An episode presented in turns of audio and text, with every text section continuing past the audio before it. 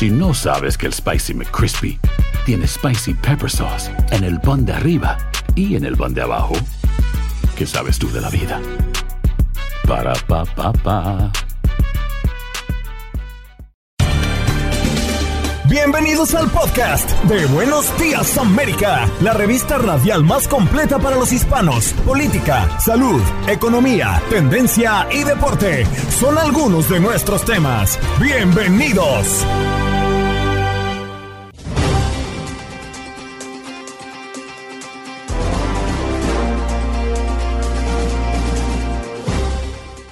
Hola, soy Andreina Gandica y este es el podcast de Buenos Días América.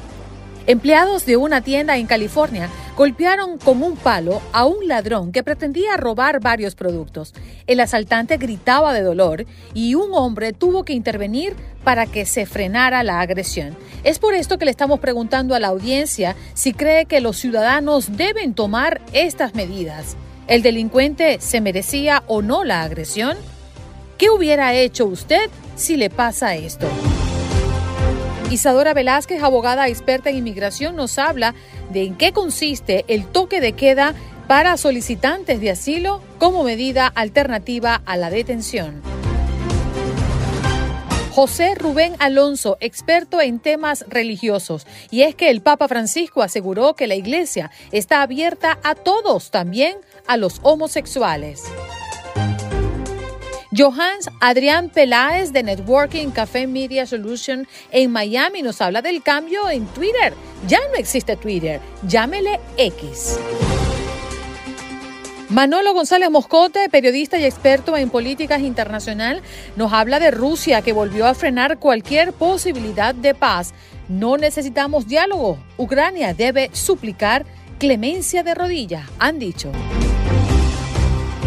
Y en los deportes, Jorge Rubio nos acompaña en los contactos deportivos para hablar de Messi, del Inter Miami y cómo es que se convirtieron en los primeros clasificados a los cuartos de final de la League's Cup, entre otros temas, en Contacto Deportivo. ¿Qué pasó? Las noticias relevantes. Las historias destacadas. El resumen de lo más importante. Estos son los titulares.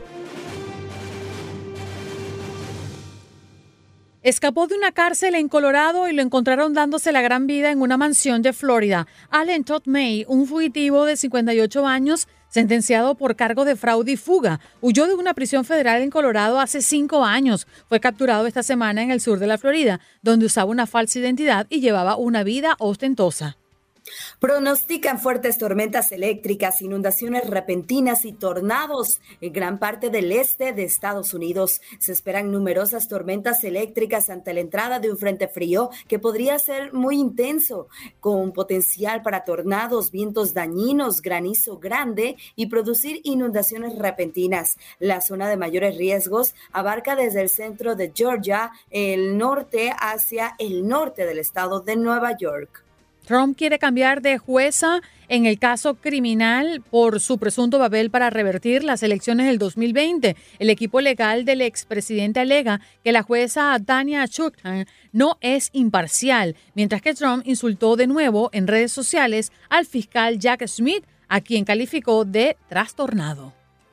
Y le contamos que, eh, bueno, también lo que se sabe sobre el caso de María Fernanda, la estudiante mexicana, hallada muerta en Berlín. El cuerpo sin vida de María Fernanda Sánchez fue encontrado en un canal en Berlín. La policía dijo que los resultados de la autopsia esclarecerán las circunstancias de la muerte de esta joven.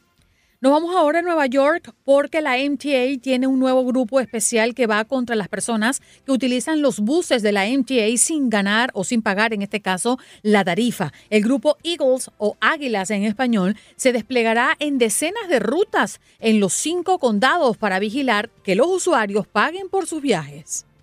Le contamos también que altas temperaturas causan estragos en Alaska. Dos casas cayeron, cayeron a un río por el deshielo de los glaciares. Las autoridades han emitido declaraciones de emergencia advirtiendo sobre los peligros del deshielo a causa de las altas temperaturas que se han registrado. Al menos dos casas cayeron a las aguas del río Middenhall debido al rápido deshielo de los glaciares e inundaciones que han erosionado las orillas. Se ha alertado a la comunidad sobre la posibilidad de que más viviendas colapsen.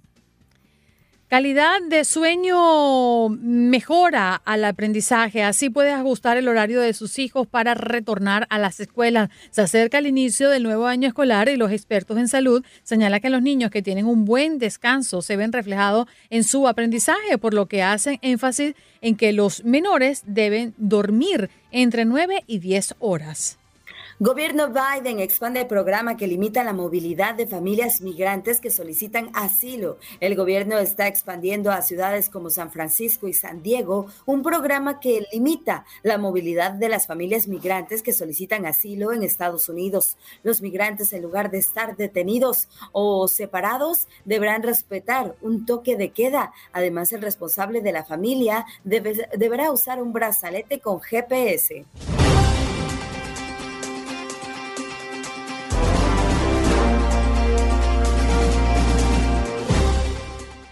Vamos rápidamente a saludar a la abogada experta en inmigración Isadora Velázquez. Ya está con nosotros para compartir con toda nuestra audiencia un tema de interés. ¿Cómo estás Isadora? Qué bonito verte de nuevo. igual, un placer compartir con ustedes esta mañana. Bien, bueno, vamos a contextualizar un poco el caso que traemos a la mesa porque en mayo el gobierno de Biden puso en práctica una nueva medida para gestionar las numerosas peticiones de asilo, aplicando un toque de queda a los jefes de familias solicitantes mientras que esperan las, o eh, las evaluaciones, en este caso de iniciales después de cruzar la frontera. ¿Qué está pasando con los asilos y de qué se trata ese toque de queda, Isidora? Esto en particular aplica a las familias eh, en general. La, la princesa del presidente Biden, desde que tomó control, ha decidido no detener familias, algo diferente que vimos desde el tiempo de Bush y Obama, en que la familia podía estar detenida por un máximo de 20 días según una orden de la Corte Suprema. Lo que ahora trata de hacer la administración del presidente Biden es estas familias que hayan sido permitidas en los Estados Unidos tendrán 12 días para presentar su miedo creíble y durante ese tiempo se administrará este toque de queda, como bien mencionas, desde las 11 de la noche hasta las 5 de la mañana para así tener un mayor control de dónde están localizadas estas familias. Se espera que así la familia nunca tenga que pasar por detención. En la entrevista Miedo Creíble se lleve a cabo prontamente dentro de los 12 días y obviamente si la entrevista es exitosa se pueda llevar más adelante un juicio final y si no se puede evaluar una posible deportación pero nuevamente con mayor control del gobierno y sin detención de la familia. Abogada, buenos días. Un gusto saludarla. Entonces, este toque de queda es bueno porque hay quienes aseguran que esta medida está diseñada para deportar rápidamente a toda la familia, todo el grupo familiar y hay quienes pues, lo ven como, bueno, es una medida que estará detenido, pero eh, se le puede facilitar eh, el trámite de una manera pues mucho más eficaz. ¿Qué opina usted? En sí, la crítica principal, como bien mencionas, ha sido la, lo rápido que están ocurriendo estas entrevistas de miedo creíble. Hay que recordar que la entrevista de miedo creíble típicamente se lleva a cabo en la frontera y cuando no hay el tiempo de llevarlo a cabo de una manera rápida, ya sea porque no es en cita o porque la persona ha sido detenida dentro de los Estados Unidos, conlleva cierta detención hasta tener la entrevista. Aquí la crítica principal es que se obliga a que dentro de este periodo de dos semanas como máximo tengas la entrevista de miedo creíble como un núcleo familiar. Y como bien mencionas, si la entrevista no es exitosa, también hay un tiempo limitado para apelar. Las personas que están en contra de este programa ven que es muy corto el tiempo y mucha presión en la familia para apelar en caso de que la entrevista no sea de la manera que uno prefiere. Esa es la crítica principal, pero por ahora el hecho de que las familias no se detengan se ha visto como algo positivo. Abogada Velázquez, eh, ¿cómo usted ve en comparación a otros tiempos eh, el proceso específicamente para las personas que han solicitado asilo. ¿Se ha acelerado en los últimos meses? ¿Esto se ha ralentizado? ¿Cómo lo ve? Porque hay muchas personas que tienen mucho tiempo esperando por un resultado. El mejor ejemplo es ver lo que ocurre con estas mismas familias cuando tienen una entrevista exitosa. Básicamente se vuelven parte del sistema y el sistema es 1.2 millones de casos en corte solamente asilo afirmativo, que es para personas que nunca han estado en proceso de deportación o no cruzaron frontera, está tomando, por lo menos acá en la Florida, donde estoy localizada yo, entre seis años o más. Así que es un proceso extremadamente lento y es una de las críticas nuevamente a este proceso agilizado de la entrevista de miedo creíble, porque algo que toma mucho tiempo preparar se está presentando en un tiempo récord. Ahora, abogada, este toque de queda pues se está ampliando, ¿no? Esto quiere decir que pues va en una dirección eh, ágil y también pues correcta, pudiéramos decir, porque empezó en algunas ciudades, se está expandiendo y parece que para el mes de septiembre eh, va a ir creciendo eh, y que alcance pues muchas más ciudades en los Estados Unidos. Es así, en estos momentos se está expandiendo a 13 ciudades en total. Hay algunas ciudades que son muy interesantes, por ejemplo Houston, en Texas, igual que New Jersey, debido a lo cerca que queda de Nueva York y lo mucho que Nueva York ha tenido que eh, criticar el trato que ha, tenido, que ha tenido con el inmigrante en general. Así que va a ser interesante ver la expansión. En estos momentos hay 200 familias que son parte del programa y de esas hay 30 que ya están en el proceso de corte. Y como bien mencionas, lo que ha sido interesante es el éxito que ha tenido, porque aunque es un número muy limitado, las familias se han reportado y nuevamente lo que se trata de evitar es la detención, porque ya la Corte Suprema dijo que no era legal y la detención de por sí a la familia no les sirve para presentar su caso correctamente. Así que esperemos que se pueda ajustar para hacerlo más justo en cuestión de tiempo y presentar un caso correcto, pero al mismo tiempo que se expanda para que la familia nunca tenga que ser detenida de manera innecesaria. Abogada, muchísimas gracias por compartir con nosotros estos detalles a propósito de esta noticia que por supuesto mantiene alerta a todas las personas que han solicitado asilo en este país. Un abrazo grande. ¿Dónde podemos ubicarla? Siempre me pueden contactar al 305-938-0676 o escribirme a isadora.isalawyers.com aquí para servirles. Allí la tienen Isadora Velázquez, abogada de inmigración. ¿En qué consiste el toque de queda para solicitantes de asilo como medida alternativa a la detención? Allí escucharon a la invitada y a nuestra em, abogada experta en inmigración.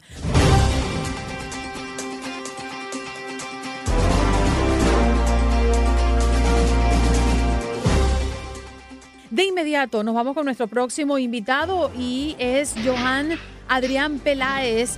Eh, vamos a conversar un poco con él un poquito más adelante, pero primero vamos a abordar el tema de las declaraciones del Papa Francisco, que ha asegurado que la iglesia está abierta a todos, también a los homosexuales. José Rubén Alonso, experto en temas religiosos, ya está con nosotros. Señor Rubén, muchísimas gracias por estar aquí.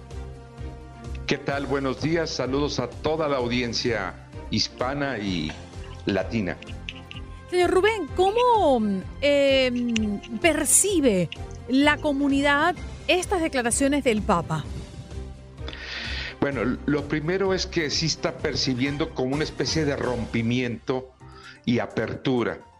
Eh, para algunos sectores ciertamente les resulta eh, un poco desconcertante, como si el decir todos, todos, incluidos las personas de la diversidad sexual, eh, tienen cabida cuando tradicionalmente se les veía como personas marcadas, excluidas por una visión pecaminosa por sus conductas. ¿Qué es lo que hace el Papa? Bueno, lo primero que hace la declaración es enfatiza el todos, todos, todos, de hecho lo dice en tres ocasiones, tienen cabida y están en la iglesia y luego en el avión, pues le preguntan, oiga, y lo, al decir todos, todos, ¿está incluyendo usted a las personas de la diversidad? Claro, la pregunta expresa fue homosexuales, aunque hay una gran gama de la, en la homosexualidad que más bien ahora la entendemos como diversidad sexual. Y él hace una distinción. Lo primero que hace es decir, si todos en la iglesia, pero ya dentro de la iglesia, puede haber un trato particular por las normas internas. ¿Y a qué se refería el Papa? Al tema del acceso a los sacramentos. Eh, es decir, lo que pueden comulgar una persona que está que es de la diversidad sexual, un homosexual, una lesbiana, etcétera, en toda la gama de diversidad.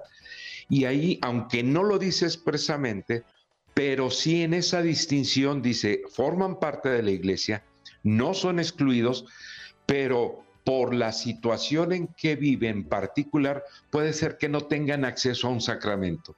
Lo mismo aplicaría a cualquier otra persona, que es, por ejemplo, un divorciado vuelto a casar, no queda excluido de la iglesia, pero a lo mejor no puede participar en algunos sacramentos.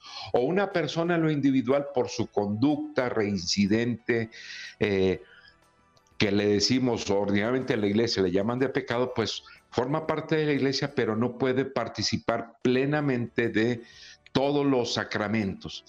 Eh, a eso estaba refiriendo el Papa, por eso decía que habría que acompañar a cada persona en su situación particular, pero sí, ciertamente genera un desconcierto en muchos sectores dentro de la iglesia, esa es lo que llamarían como rompimiento de lo que antes entendían y como una especie de ahora se vale todo para algunos, pudiera entenderse así. Sí, y me gustaría contextualizar un poco mejor porque las declaraciones del Papa se produjeron en respuesta a un periodista que preguntó cómo Francisco puede decir todos cuando las personas LGBTQ y las mujeres están excluidas de los sacramentos. La respuesta fue abstracta, señalando en referencia a la cuestión de la ordenación o el matrimonio homosexual, que aunque la iglesia tenga leyes, no significa que la iglesia esté cerrada a esas personas. Por el contrario, dijo, deben ser acompañados por la iglesia. A mí me llama mucho la atención cómo es visto este Papa Francisco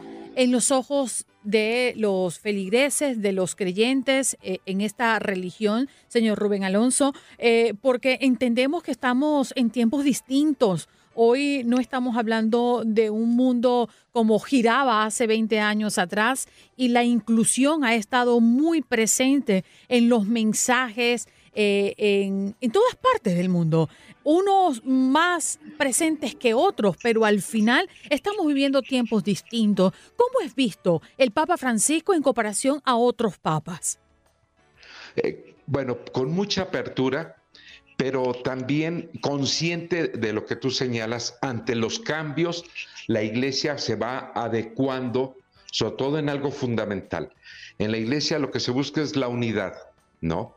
Y hay un principio fundamental, en, incluso consignado en la propia Sagradas Escrituras, en la Biblia, es que Dios quiere que todos los seres humanos se salven y lleguen al conocimiento de la verdad. Ese es el principio es decir, no exclusión. Y uno de los primeros asuntos que la iglesia tuvo que enfrentar cuando vivían todavía Pedro y Pablo, es decir, las cabezas de la iglesia original, es si para cuando la iglesia sale de lo que es el territorio de Israel, ¿verdad?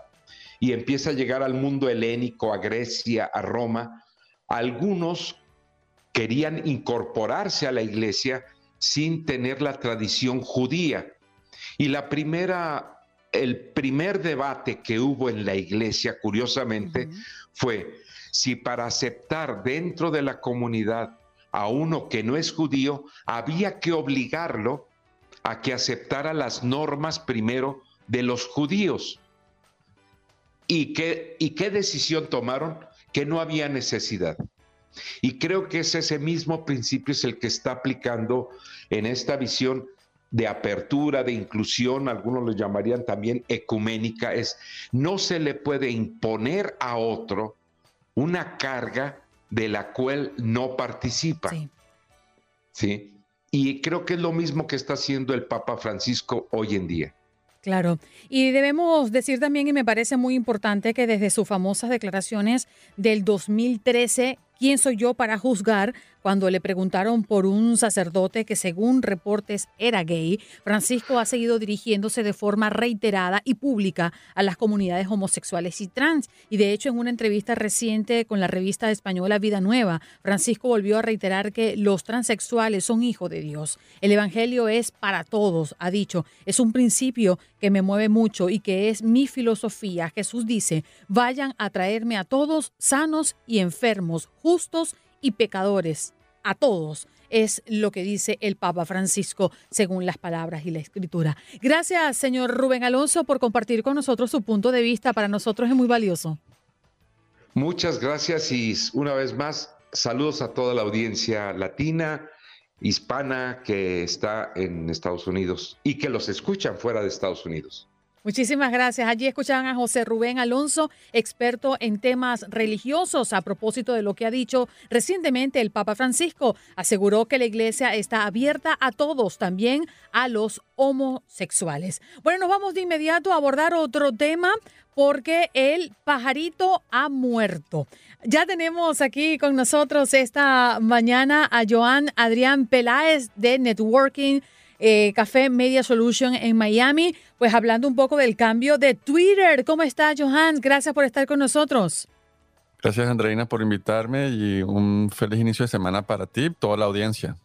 Johan, lo primero que quiero preguntarte es cómo han recibido los usuarios el cambio de Twitter. Ahora, siendo una X, el pajarito desapareció. Hay, hay, mucho, mucha confrontación, mucha gente que tiene apego y, y ve ve confrontado su lealtad a la marca porque la amaba y la sigue amando y hay gente que dice, oye, yo la seguiré llamando Twitter, por ejemplo, un, influencer famoso de tecnología en YouTube, eh, Marquis, y Elon le responde directamente, no por mucho tiempo, se llama, se, llama ahora X, ¿no?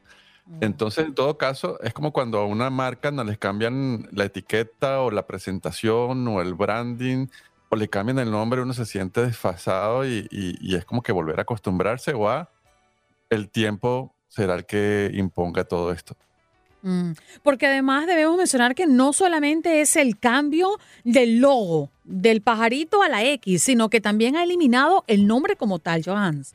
Absolutamente, inclusive tú puedes poner x.com slash o, barra y tu nombre de usuario y te va a llevar a tu usuario de Twitter ya ni siquiera, inclusive en el 2014, la RAE, la Real Academia Española, había aprobado la palabra tuitear, tuitero, tweet eh, al español. Y ya no se llama así, sino se llama postear, publicar. Es, es, es, es, todo. Ahora fíjate una cosa, Joan, a mí me llama mucho la atención porque a nivel de derechos, ¿cómo es posible que Elon Musk pudo haber registrado la X simple, X? Bueno, eso se remonta al año 1999, aunque no lo, no, lo recuerden mucho o no, no, lo sepan muchos. Así comenzó PayPal, la plataforma de pagos y que es una banca privada por hoy enorme de, y de uso masivo. Eh, fue fundada por Elon Musk y eh, de allí radica parte de su gran fortuna al venderla. Y comenzó como X.com, X.com. De hecho, él se retira porque pelea o una de las razones es que él quería que se siguiera llamando X. En todo caso, por ejemplo, SpaceX, que es su compañía de, que, que, que es proveedor oficial de la NASA y, envía eh, cohetes al espacio para satélites, eh, su modelo X y su hijo, que tiene un nombre impronunciable, comienza con X. él tiene una opción por la X, definitivamente. Creo que él busca que sea eh, algo que tenga vanguardia, innovación, futuro. Yo lo veo como muy retro, pero se ve interesante. Se ve interesante y muy sencillo, muy rápido de recordar. Muchas personas todavía le cuestan escribir Twitter. Eh, es decir, eh, o nunca aprendieron exactamente. Johans, ahora en el interno, en la plataforma, en el uso de esta red social, ¿qué ha cambiado que sea determinante o, o trascendente tras la llegada de Elon Musk? Bueno, es que a grandes rasgos voy a decir que Twitter eh, al principio era una plataforma para microbloguear o para escribir 140 caracteres, si acaso un par de frases. Pero evolucionó de tal manera que puedes publicar videos completos, fotografías, hilos, eh, audios, tener live, streaming. Entonces, básicamente ellos buscan competir con la, la plataforma social de China, WeChat, o similar a ella que tiene pasarela de pagos. Entonces quieren que sea una, una, la aplicación de todo, donde se mueva el comercio electrónico, donde hayan pagos, donde la gente tenga billeteras virtuales, donde adicionalmente haya eh, banca digital. O sea, quiere abarcar absolutamente que como usuario puedas hacer desde Twitter lo que quieras, como acceder a un mercado de, de, de cosas como un marketplace donde te pueden vender un carro, una casa, alquilar, rentar, pagar cualquier servicio.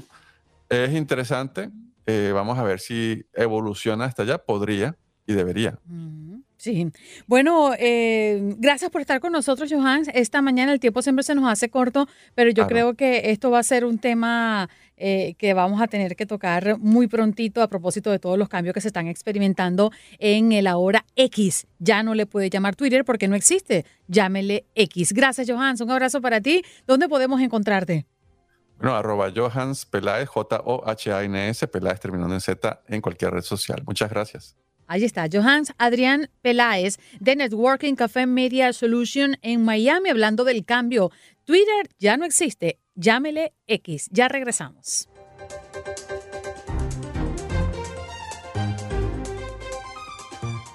Nos vamos de inmediato a saludar a Manolo González Moscote, quien es periodista y experto en política internacional.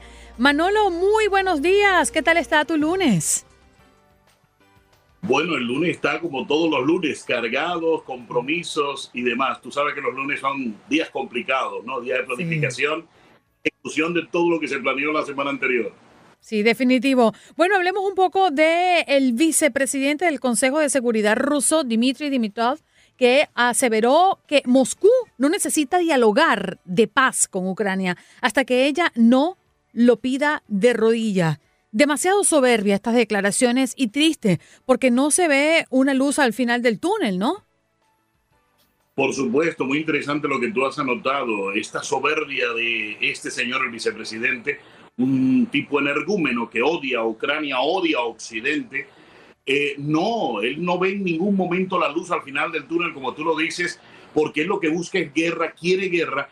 Y esta reunión importante que acaba de sucederse en Jeddah, en Arabia Saudita, con la participación de más de 40 países, entre ellos China, fíjate, tuvo amiga y aliada de Rusia, participaron para escuchar las propuestas que tenía Zelensky y los amigos de Ucrania para traer la paz finalmente a esta parte del mundo. Pues bueno, este señor ha dicho eso, que necesitan los ucranianos arrodillarse ante Rusia para, hablar de un proceso de paz. La verdad es que me parece demasiado descabellado todo esto, donde ellos no aceptan las pérdidas que han tenido, fíjate, de soldados, de pertrechos militares, la pérdida que ha tenido la moral. Rusia misma ha perdido credibilidad internacional y nada de esto le vale a este señor para decir hablemos de paz conversemos de paz, que es lo que está el mundo hoy y Europa en general buscando, Andreina. Sin duda alguna, Manolo, te saludo con gusto. Buenos días. Un año y medio ya de esta guerra que parece no tener fin. Y del lado de Rusia, pues no, no hay ni una sola pizca de querer llegar a algún acuerdo de paz. Eh, lamentable esta situación. Y bueno, por el otro lado también el Consejo de Europa exige al régimen de Putin liberar a los eh, presos políticos rusos. Así es, la idea es que liberen a Navalny, ese gran opositor de Rusia, y a Karamurza, un periodista que ha sido ilegalmente detenido también por eh, Rusia. Se le acusa de espionaje al periodista Karamurza, pero ahí no hay nada. Ahí lo que hay es un proceso fabricado porque lo que está utilizando eh, Rusia es a los extranjeros o a los que tienen familia, eh, apellidos o alguna conexión con el extranjero, utilizarlos como moneda de cambios para algunos nacionales rusos que tiene Putin eh, detenidos en el exterior. Eh, lo que está aquí claro es la violación flagrante de los derechos humanos, no solamente de Navalny, que a propósito le acaban de incubar un nuevo proceso y le acaban de dar nueva, nueva, una nueva sentencia, o sea, una sentencia más otra sentencia más otra sentencia. Este señor, según las cuentas de Putin, va a tener que vivir el resto de su vida en la cárcel, a pesar de que ellos no tienen cadena perpetua. Pero lo que está claro es que eh, no hay voluntad, por supuesto, política, ni mucho menos, y, sobre todo lo contundente que es Putin con sus enemigos políticos, ¿no? No los quiere, no quiere absolutamente a ninguno dejar eh, allí al frente. Lo que quiere él es seguir esa guerra, que no se la critique nadie, una guerra que a propósito ha causado este fin de semana eh, numerosos muertos, inclusive ataques a sitios de concentración, de consecución de sangre, de donaciones de sangre, transfusiones de sangre, hasta eso ataca Putin. A ellos ya le importa nada la vida humana y mucho menos la vida de un detenido, de un preso, ¿no? Y justamente a eso iba Manolo, porque no podemos olvidar que esta guerra sigue recrudeciéndose por parte de Rusia, sus ataques a Ucrania este fin de semana, como lo mencionabas, con un bombardeo contra un centro de transfusión de sangre eh, en el este del país que dejó muertos y heridos. Y otro contra un fabricante aeronáutico eh, que anunció el presidente ucraniano Volodymyr Zelensky horas después de que Kiev atacara a un petrolero ruso en el estrecho de Kerch. Así es, fíjate que es bien interesante eh, esto del ataque que hizo Ucrania. Rusia lo había negado, eso fue el viernes. Habían negado que habían atacado a su, a su petrolero. Este petrolero era bien importante, ¿sabes por qué? Porque era el que abastecía de combustible a las tropas de, de, Putin y fue atacado y fue averiado seriamente. Lo otro es lo que se ha presentado es que las tropas de eh, Zelensky lograron neutralizar más de 40 eh, proyectiles aéreos, entre ellos Shahid, estos eh, kamikaze, estos um, drones que se autodestruyen y bueno, obviamente dejan unos destrozos impresionantes porque son unas bombas bastante poderosas. Lo que está claro aquí es que Putin ha recrudecido porque sabe que esta contraofensiva de Ucrania, las nuevas armas como el HIMARS, eh, esos misiles de Occidente obviamente le están ya haciendo daño y por supuesto él está reaccionando a ello, ¿no?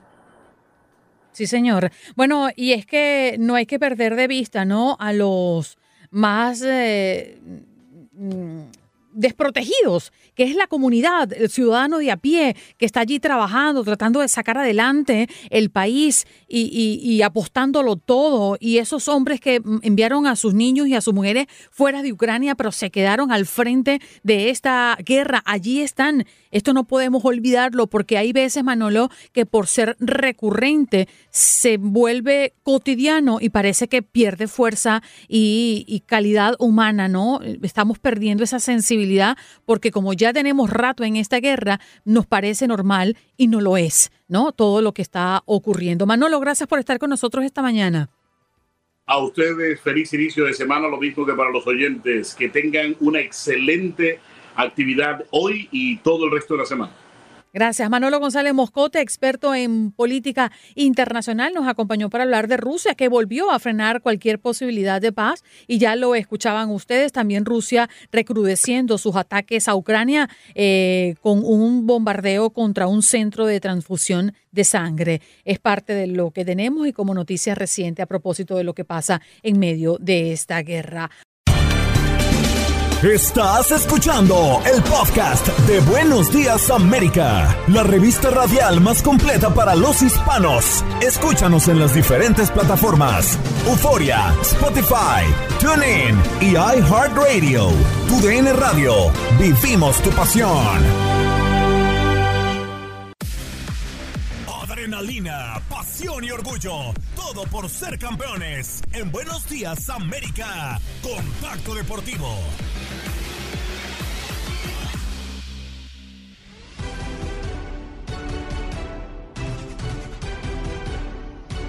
Y saludamos con tanto gusto a Jorge Rubio, que nos viene a presentar el primer reporte de estos contactos deportivos. Adelante, Jorge, muy buenos días.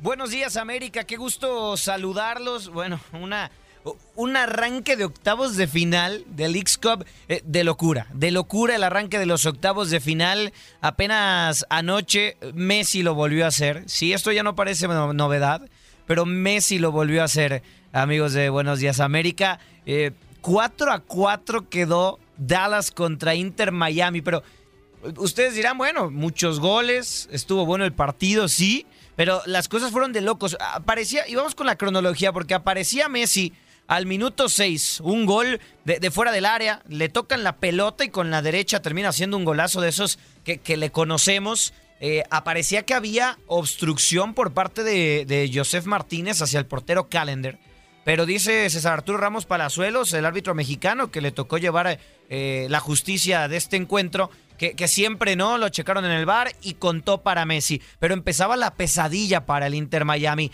Al 37, Quinion ponía el 1 a 1. Las cosas todavía estaban tranquilas, pero al 45, Camungo ponía el 2 a 1 a favor de Dallas.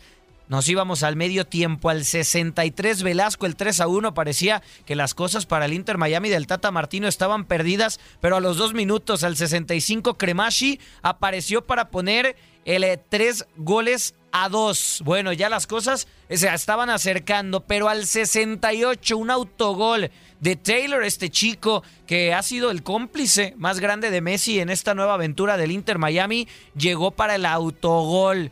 4 a 2, esto parecía liquidado, pero al 80 Messi en un tiro libre desde el vértice de la izquierda manda un centro potentísimo y llega el defensor Farfán, llega el defensor para meter la cabeza y hacer el autogol que ponía 4 a 3 las cosas a falta de 10 minutos, al 80. Bueno, al 85, después de otra jugada, regalan un tiro libre, la buscó bien Miller, tiro libre, Messi a cobrar en el vértice por la derecha, pegadito, y mete otro gol de tiro libre, así como el de Cruz Azul, pero más pegado hacia la esquina, no, no, una, una cosa sensacional. Y termina poniendo, amigos de Buenos Días América, esta anotación, el empate, cuatro goles a cuatro. La locura en Frisco, Texas. Eh, y Messi, por supuesto, sonriendo. Nos íbamos a los penales porque esto era solamente el empate 4 a 4. Y ya en los penaltis, la situación continuó siendo eh, de maravilla. Messi, por supuesto, aportó nuevamente eh, en los goles. Falló Dallas y bueno, anotó también Busquets, anotó Leo Campana. Y con esto, el Inter Miami es el primer invitado a los cuartos de final. Los números de Messi, bueno, participó en los cuatro goles del día de ayer y además ya tiene siete goles en cinco partidos en esta League Cup. Es el goleador definitivamente en eh, solitario.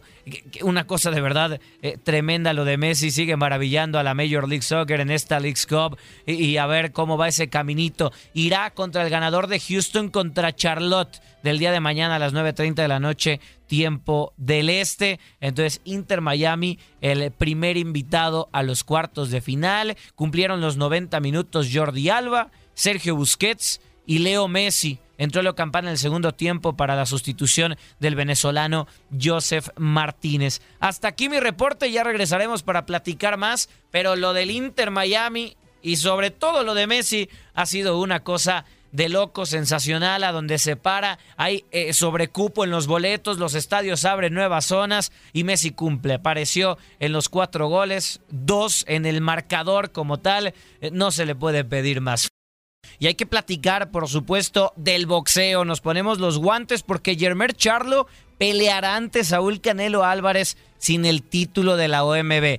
¿Cómo está esta situación? Bueno, el organismo sancionará la pelea, pero despojará a Charlo como campeón mundial y le dará el título a su monarca interino Tim Siu, originalmente rival obligatorio del estadounidense. Y es que Germel Charlo peleará ante el Canelo Álvarez sin todos los títulos de las 154 libras, luego de que la Organización Mundial del Boxeo diera a conocer su veredicto ante la negativa del estadounidense de cumplir con su pelea obligatoria y preferir saltar dos divisiones para enfrentar al mexicano. O sea, renunció para poder pelear con eh, Saúl Canelo Álvarez a, sus títulos, ¿no? Por medio de un extenso y detallado comunicado, la organización encabezada por el puertorriqueño Francisco Valcárcel dio a conocer que despojará a Charlo en cuanto suene la campana de la contienda programada ya para el 30 de septiembre en la ciudad de Las Vegas, Nevada. ¿Esto a qué se debe? Bueno, a que Charlo debió enfrentar al campeón interino de la división, como ya lo platicábamos, el australiano Tim Siu, hijo de la leyenda Kostia Siu, que pues prefirió subir dos divisiones para retar al Canelo a las 168 libras. Eh, no hizo caso a la Organización Mundial del Boxeo y con esto, pues bueno, será despojado de sus títulos. Así el australiano se va a convertir automáticamente ya en el campeón mundial del organismo, pero la OMB sí permitirá que Charlo sea anunciado como el monarca y sancionará la contienda del Canelo, quien los representa en peso supermedio. En cuanto inicie la contienda, el estadounidense dejará de ser ya el soberano absoluto de su división, ya que solo tendrá en su poder tres de los cuatro cinturones, la CMB, la AMB y la FIB, además del cinto de ring, el cual no forma parte como tal de un organismo del boxeo profesional. Eso, por supuesto, en la actividad del, del boxeo, pues sacrificios, ¿no? Sacrificios que terminó por hacer Charlo para poderse enfrentar al mejor libra por libra para muchos, a Saúl Canelo Álvarez. Y, y, ahí está, ¿no? Ya no será más más el, el, campeón. Pero hay que platicar, hay que platicar también del béisbol de las grandes ligas, los resultados de la cartelera de este domingo. Los eh, White Sox le pegaron 5 por 3 perdón, a los Guardians. Los Mets cayeron dos carreras a cero ante los Orioles. Los Houston Astros en la señal de TUDN Radio le pegaron 9 a 7 a los eh, Yankees de Nueva York.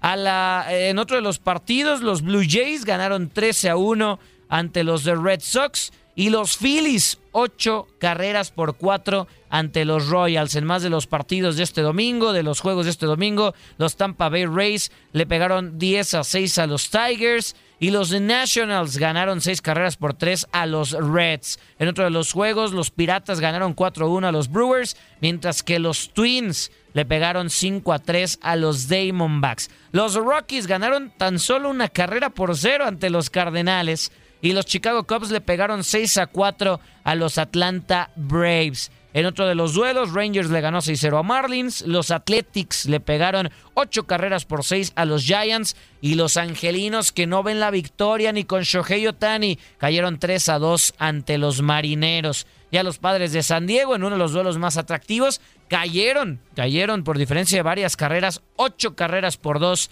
ante los Dodgers de Los Ángeles. Esto en los resultados, por supuesto, de la jornada dominical de el béisbol de las grandes ligas. Gracias por acompañarnos en nuestro podcast. Buenos días América. Y recuerda que también puedes seguirnos en nuestras redes sociales. Buenos días AM en Facebook y en Instagram. Arroba Buenos días América. AM. Nos escuchamos en la próxima. Boost Mobile tiene una gran oferta para que aproveches tu reembolso de impuestos al máximo y te mantengas conectado. Al cambiarte a Boost, recibe un 50% de descuento en tu primer mes de datos ilimitados. O, con un plan ilimitado de 40 dólares, llévate un Samsung Galaxy A15 5G por $39.99. Obtén los mejores teléfonos en las redes 5G más grandes del país. Con Boost Mobile, cambiarse es fácil. Solo visita boostmobile.com. Boost Mobile, sin miedo al éxito. Para clientes nuevos y solamente en línea, requiere AroPay. 50% de descuento en el primer mes requiere un plan de 25 dólares al mes. Aplican otras restricciones. Visita Boost para detalles.